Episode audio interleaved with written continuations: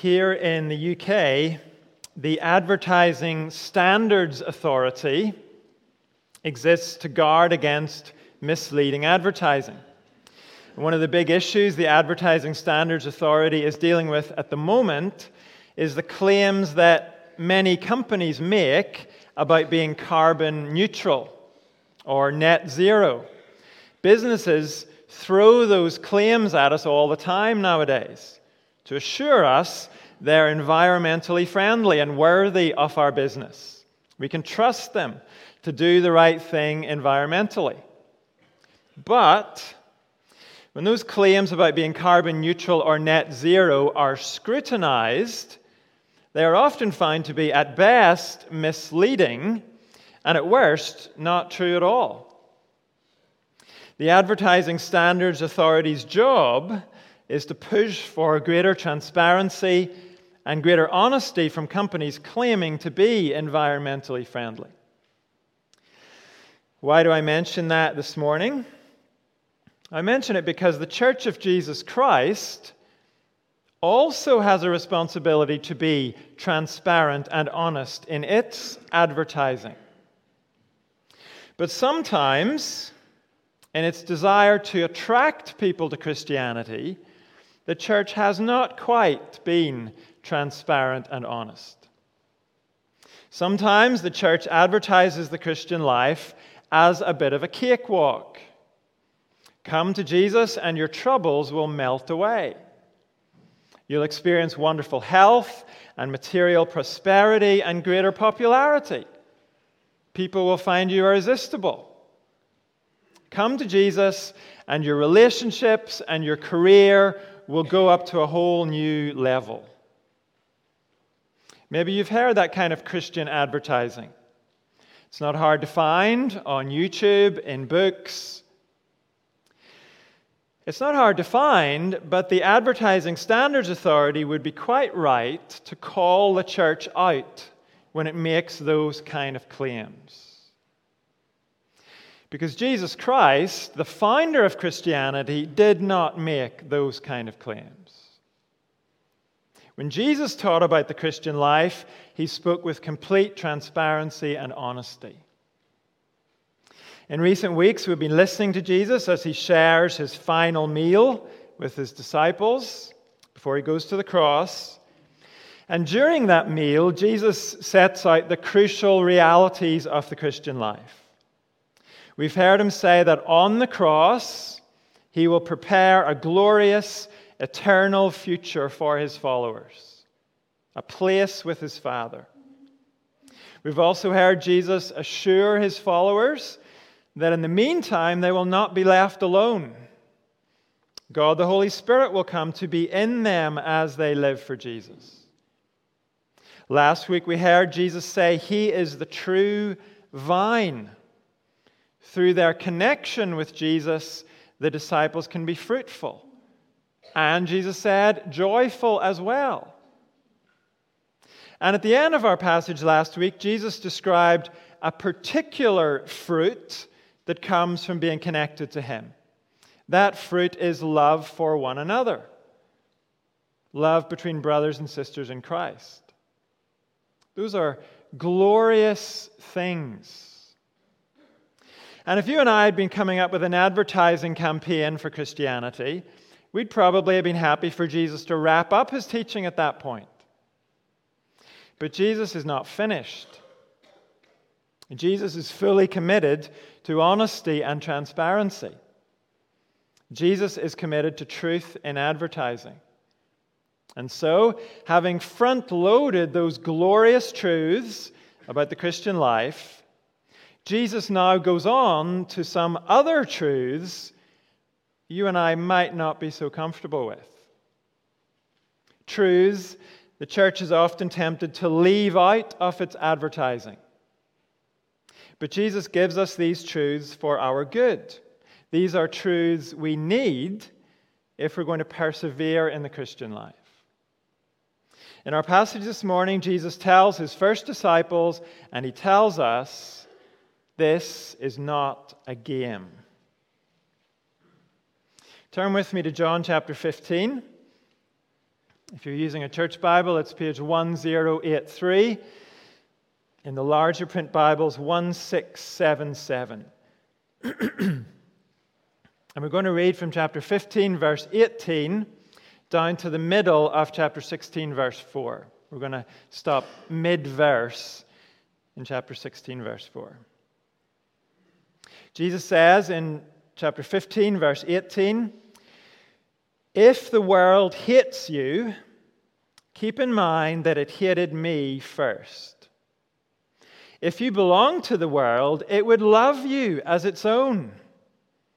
As it is, you do not belong to the world, but I have chosen you out of the world. That is why the world hates you. Remember what I told you a servant is not greater than his master. If they persecuted me, they will persecute you also. If they obeyed my teaching, they will obey yours also. They will treat you this way because of my name, for they do not know the one who sent me. If I had not come and spoken to them, they would not be guilty of sin. But now they have no excuse for their sin. Whoever hates me hates my Father as well. If I had not done among them the works no one else did, they would not be guilty of sin. As it is, they have seen, and yet they have hated both me and my Father. But this is to fulfill what is written in their law.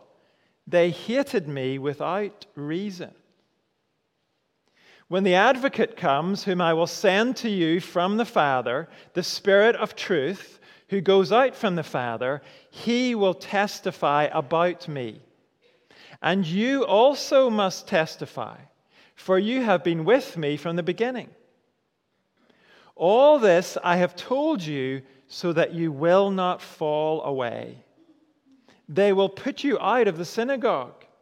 In fact, the time is coming when anyone who kills you will think they are offering a service to God. They will do such things because they have not known the Father or me. I have told you this so that when their time comes, you will remember that I warned you about them. This is God's word. And this part of God's word gives us some pretty bracing truth in advertising. First, in chapter 15, verses 18 to 25, Jesus says, A servant is not greater than his master. The world that hated Jesus will hate his followers too. Just look at that again in chapter 15, verses 18 and 19. Jesus says, If the world hates you, and the implication is, and it will, keep in mind that it hated me first. If you belong to the world, it would love you as its own. As it is, you do not belong to the world, but I have chosen you out of the world. That is why the world hates you. The world here means the world in its rebellion against God. As John's gospel has unfolded, we have seen the hatred of the world focused on Jesus. We'll very shortly see that hatred reach a climax as Jesus is sent to the cross. Now, of course, that hatred comes through the religious leaders in Jerusalem, but those men are representatives of the world. Their attitude to Jesus is not unique, it's the attitude of all who reject Jesus. And here Jesus says to his followers, Because you are associated with me, the world's hatred of me is going to spill over to include you. In fact, the more you become like me, the more the world will hate you, as it hated me. What is the root of this hatred? the, the root of it is a society of rebels against God is not very appreciative of those who leave its society of rebellion and give their allegiance to Jesus as their king. And that is what Christians are. We are not superior people. We are people who used to be rebels just like everybody else. But by his amazing grace, Jesus has chosen us out of the world. In his mercy, he has brought us into a new life of joyful obedience to God instead of rebellion against him. And the society of rebels does not appreciate former members who no longer conform to its rules and priorities. That is why the world hates you, Jesus says. But you and I might want to argue with this a little bit. We might want to say, honestly, I don't really see that happening. What I see is more just apathy. People don't hate me for giving my allegiance to Jesus, they really couldn't care less. Well, that may be our experience up to a point, but only up to a point. Because sooner or later, our allegiance to Jesus will provoke a reaction. It may be that our commitment to honesty and truthfulness will provoke a reaction from those whose daily practice is to be untruthful and dishonest. I'm sure plenty of you have been in environments where lying and cheating is normal. And if anyone refuses to conform to that, they suffer for it. And what about living by the moral blueprint the Bible gives us? A blueprint that Jesus highlighted in his own teaching. The blueprint that says sex is a wonderful thing, and it's a wonderful thing to be enjoyed only in the context of marriage between a man and a woman. Today, even if, as a Christian, you're not trying to push your own beliefs and lifestyle onto anyone else, sooner or later you will be hated by this world simply because of your personal moral convictions. Just ask Kate Forbes. She was a potential candidate for the leadership of the Scottish National Party until she was excluded, essentially, from the leadership race before it even started just because she personally held a biblical view on marriage. Just ask Tim Farron, who not long ago was hounded out of leadership in the Lib Dems because he held a Christian view on marriage. And we're not even talking here about Christians trying to make laws about marriage. We're just talking about the personal convictions they have about marriage.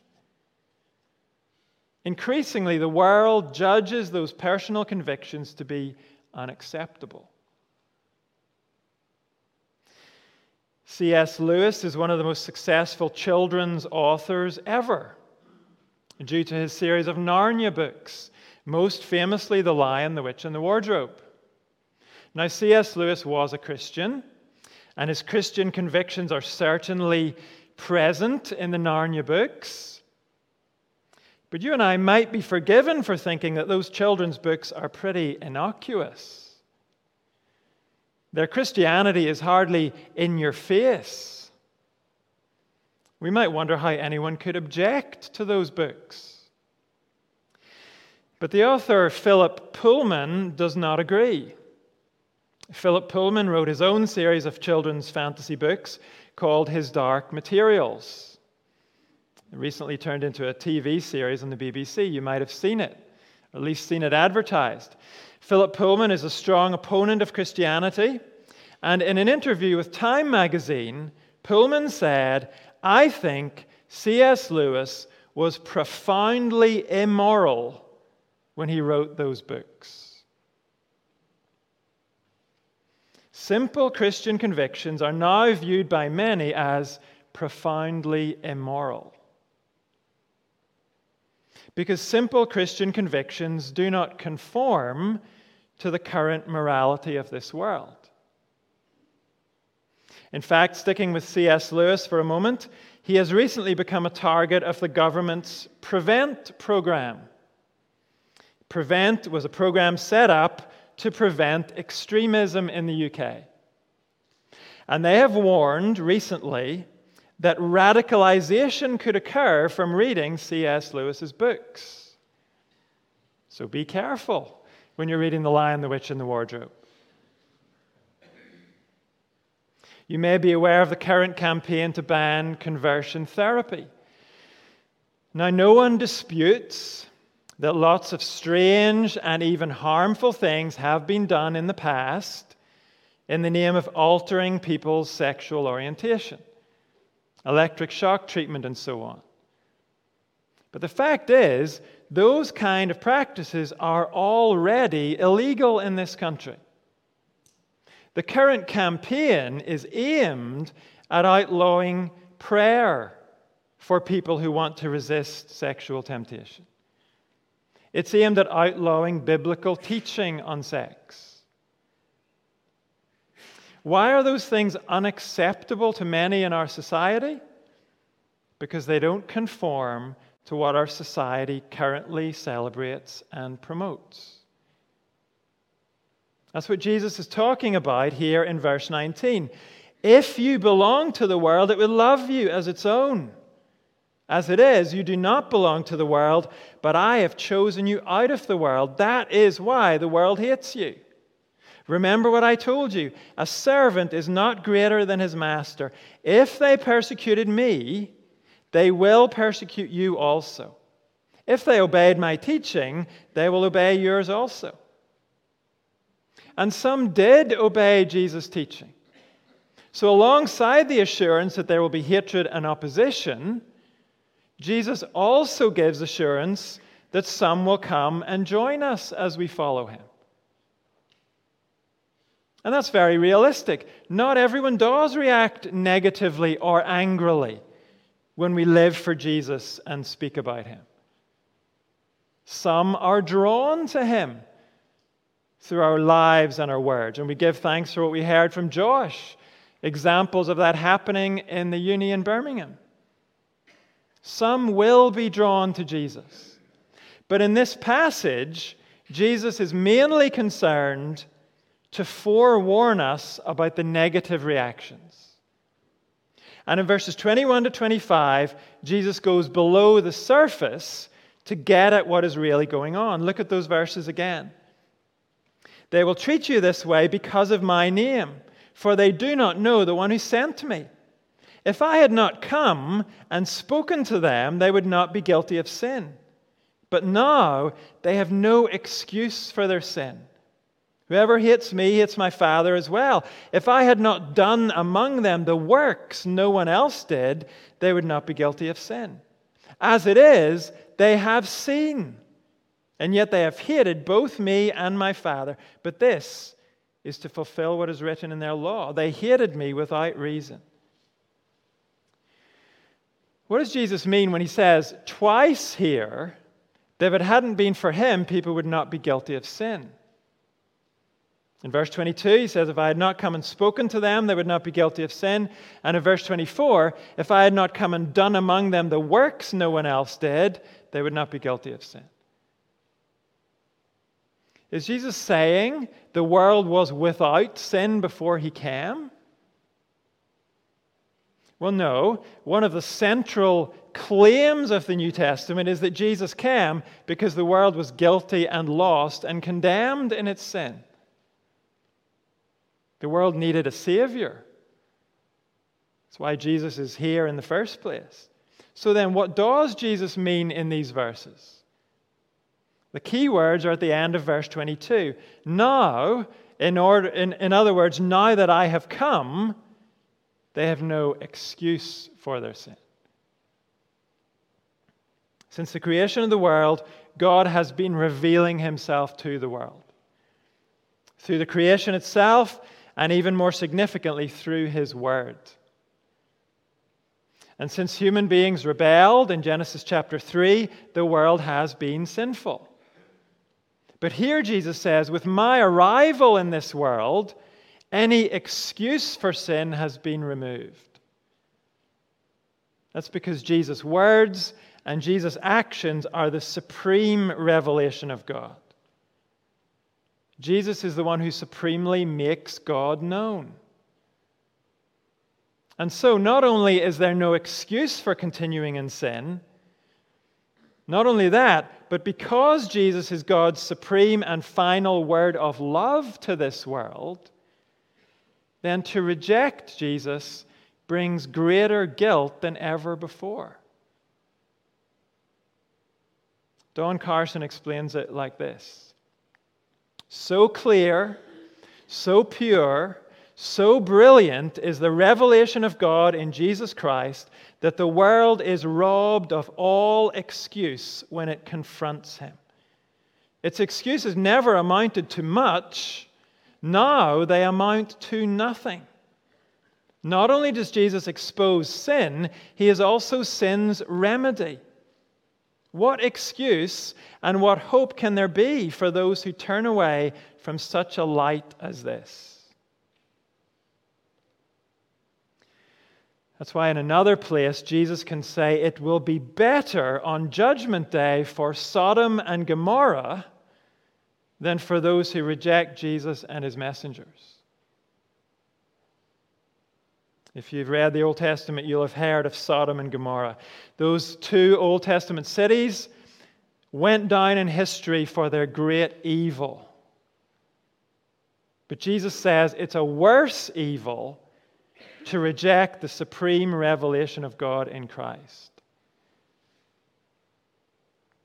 There's absolutely no excuse for it. Jesus' words and actions prove his identity as God in the flesh. So, here in verse 24, Jesus says, Those who reject him hate both him and his Father. And that is why those same people will ostracize and scorn and ridicule and sometimes even persecute those who belong to Jesus. A servant is not greater than his master. The world that hated Jesus will hate his followers too. So now that we know this, what are we supposed to do? Whine about it? Stamp our feet and say it's not fair? Should we build thicker walls around the church? And lock the doors and create our own little commune here where we are shut off from the world that hates Jesus? No. Jesus goes on to say, You also must testify. Jesus' followers join the Holy Spirit in witnessing to the truth about Jesus. Look at that down in verse 26. Jesus says, When the advocate comes, whom I will send to you from the Father, the Spirit of truth, who goes out from the Father, he will testify about me. And you also must testify, for you have been with me from the beginning. Jesus first mentioned this advocate back in chapter 14. And we said then the original word is paraclete. It's impossible to translate with just one English word. Advocate is certainly one way to translate it, but we could also use the words helper, strengthener, comforter, or counselor depending on which aspect of the Paraclete's work we're talking about. This is the Holy Spirit, the third person of the Trinity. And here Jesus calls him the Spirit of truth. That's one aspect of his work, testifying to the truth about Jesus. In fact, all the Holy Spirit does has the aim of glorifying Jesus. One writer describes the whole work of the Holy Spirit as a floodlight ministry. He comes to shine the light on Jesus and highlight Jesus. So here's a little tip for you. If you ever come across something that claims to be a work of the Holy Spirit, but it does not turn the floodlights on Jesus, if it sidelines Jesus, then it ain't the Holy Spirit you're dealing with.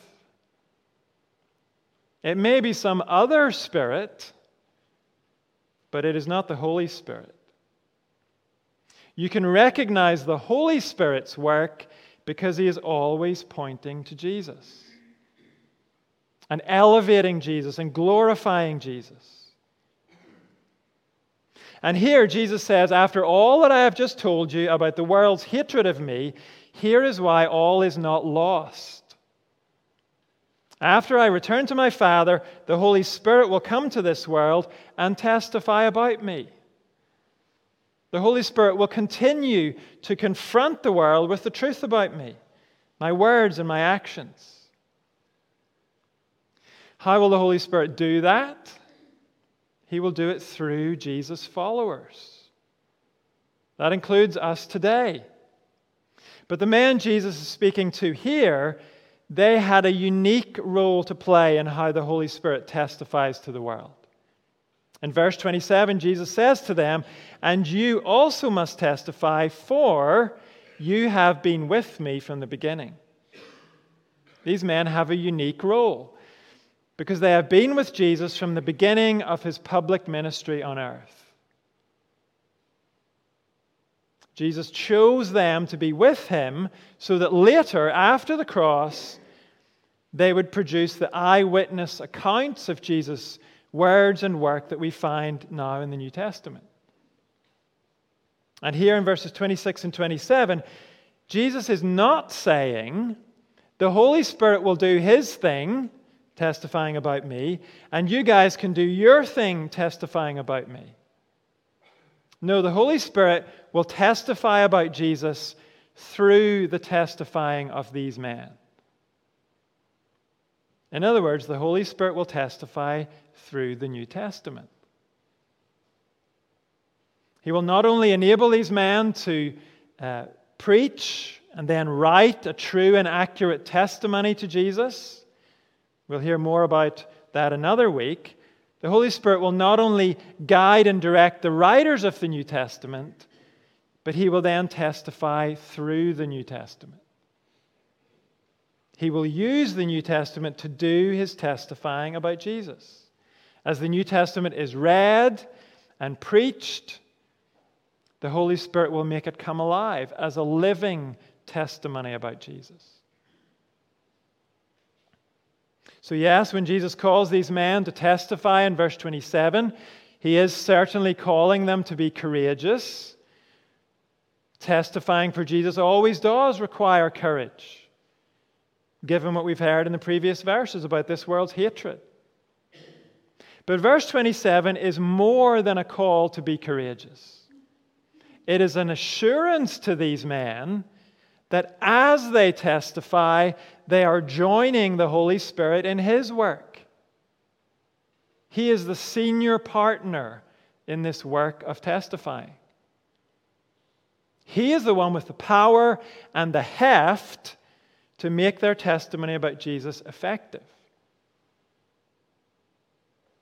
These men do not stand alone in a world that hates Jesus. They haven't been handed a few pea shooters and told to go and make something happen if they can. Not at all. As these men go and testify, they will have God's empowering presence with them. They are joining the work of the Holy Spirit. Their helper is the one who can open blind spiritual eyes and soften hard hearts and transform haters of Jesus into lovers of Jesus. And today, you and I have the same helper with us as we testify about Jesus. Yes, we've noticed that our situation is not the same as these first disciples. Today, we testify about Jesus as we take their testimony and share it with others. Today, you and I testify about Jesus by bringing the truths of the New Testament to our family, friends, and workmates.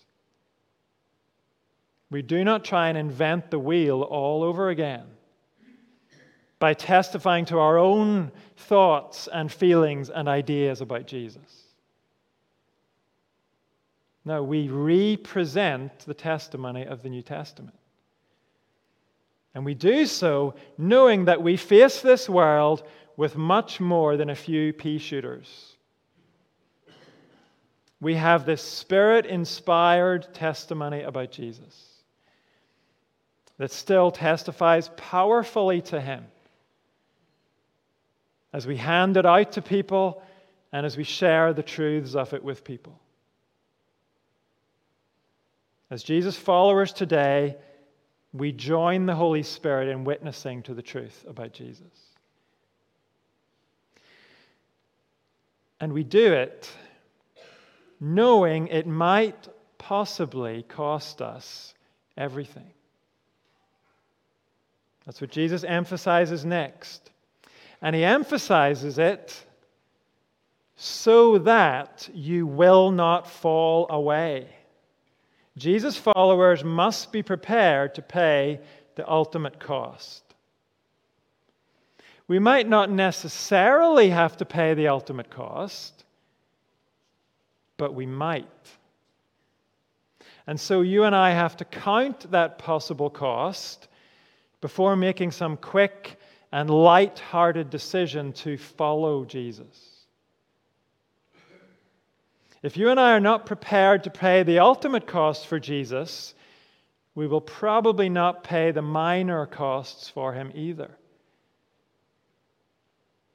But if you and I follow him with our eyes open to what it may end up costing us, then we'll be more likely to take the minor costs in our stride.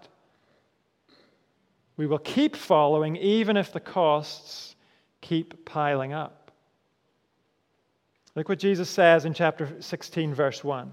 All this I have told you so that you will not fall away. They will put you out of the synagogue. In fact, the time is coming when anyone who kills you will think they are offering a service to God. They will do such things because they have not known the Father or me. I have told you this so that when their time comes, you will remember that I warned you about them. Jesus says he's giving advance warning of these things so that we won't be shocked and we won't fall away if they happen. To fall away means to turn away from following him. And this is another of those places where the initial application is specific to these 11 men who are with Jesus. They are all Jews by background, that is their community. That is their people. And when verse 2 mentions being put out of the synagogue, that meant much, much more than just being told you can't come in this building anymore. To be put out of the synagogue meant you no longer belonged to the Jewish community. It meant that your people said to you, You are no longer one of us. We are not your people anymore. That is a high price to pay. But here in verse 2, Jesus indicates it could get worse. Saul of Tarsus was one of those who thought he was offering a service to God by killing Jesus' followers. The book of Acts describes Saul's murderous attitude to the church. When we first meet him, he's standing minding the coats as an angry crowd stone one of Jesus' followers to death, a man called Stephen. Acts tells us Saul approved of the killing, and then he went on his own spree against the church killing Christians in the name of religion. It goes on in parts of the world today in the name of Allah.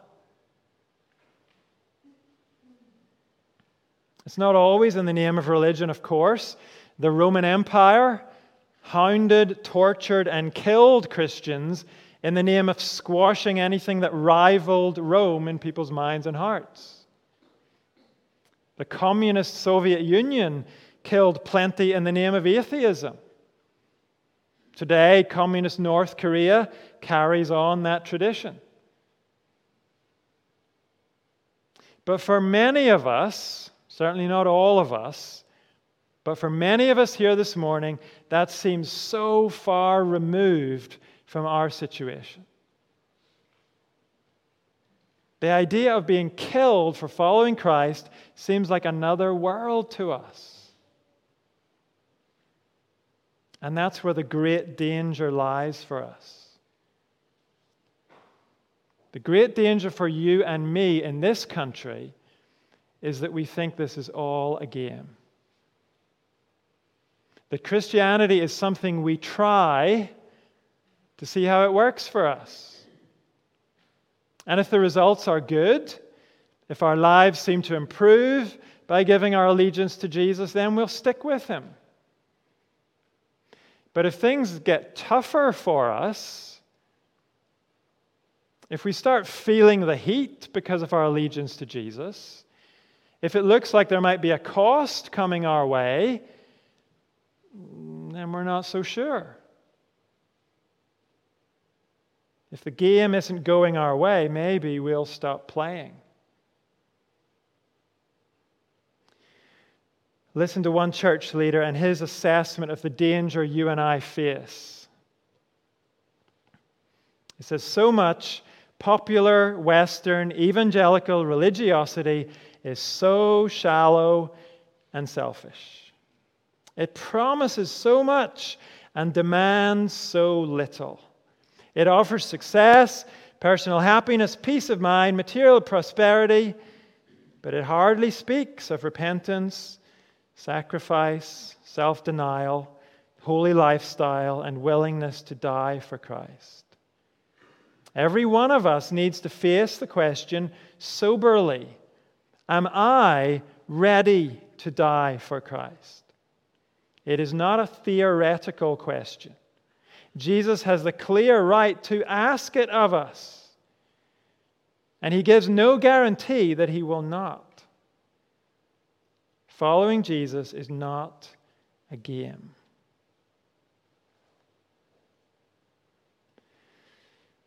It's important to point out this is not saying you and I need to find the strength within ourselves to stand and possibly even die for Christ. None of us have that strength within us. This is not a challenge for all the tough heroes of the world to come and help Jesus out by standing strong for him. No, this is a call to count the cost and be willing to stand for Jesus and maybe even die for him. This is about willingness. The strength will be supplied by God's Holy Spirit when it is needed. He will keep us. In the worst trouble, He will carry us through. So, you and I don't need to worry about whether we could stand in a time of trial. What we must do is consider that trials may come. We must consider that and then make the commitment that no price is too great for us to pay for Jesus. Let Him take care of making us strong in the trials. Let's you and I accept that following Jesus is not a game. It's the most deadly, serious thing in the world. And it is the most wonderful thing. Let's remember that too. To be with Jesus is to be ultimately on the winning side.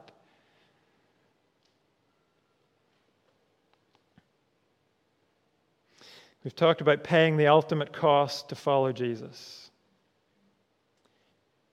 But in reality, the truly ultimate cost is paid by those who do not follow Jesus, those who reject him. Because in rejecting Jesus, they are rejecting God's final word of love. They're rejecting eternal life. They're rejecting a life in fellowship with God now as He makes His home with us by His Holy Spirit. Those who reject Jesus also miss out on the beauty of Christian love and fellowship. Those who reject Jesus are turning away from a truly fruitful and joyful life. And so, so what if they gain a bit in terms of comfort and acceptance and pats on the back from this world? So what? None of that compares to all that we have in Christ. But if we are going to enjoy all we have in Christ, we must count the cost of following Christ. If we treat the Christian life like a game, we will lose. The way to win is to take the Christian life more seriously than anything else.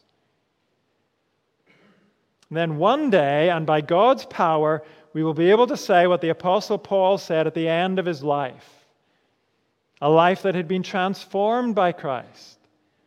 We spoke about Paul earlier when he was still known as Saul of Tarsus. But Christ's power transformed Paul from a hater of Christ to a committed follower of Christ.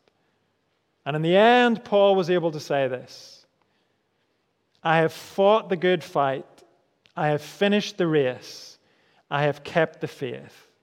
Now there is in store for me the crown of righteousness, which the Lord, the righteous judge, will award to me on that day. And not only to me, but also to all who have longed for his appearing. This morning, let's make our own commitment to fight the good fight. And for that, we need God's help. So let's pray.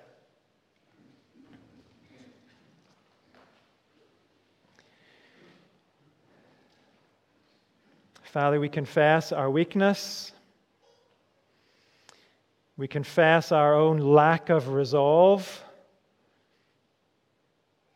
We confess our great fear of missing out or being harmed in this life. We ask you to replace that fear with a new awareness of your greatness and your worth. Help us to treasure you above all else. You are the greatest treasure. Help us to treasure you so much that we're willing to lose everything for you. Because to know you is to be infinitely rich and infinitely blessed. In our weakness, we look to you and we commit ourselves to you, trusting you to help us. Amen. Let's join in a song of commitment. Jesus, I my cross have taken, all to leave and follow you.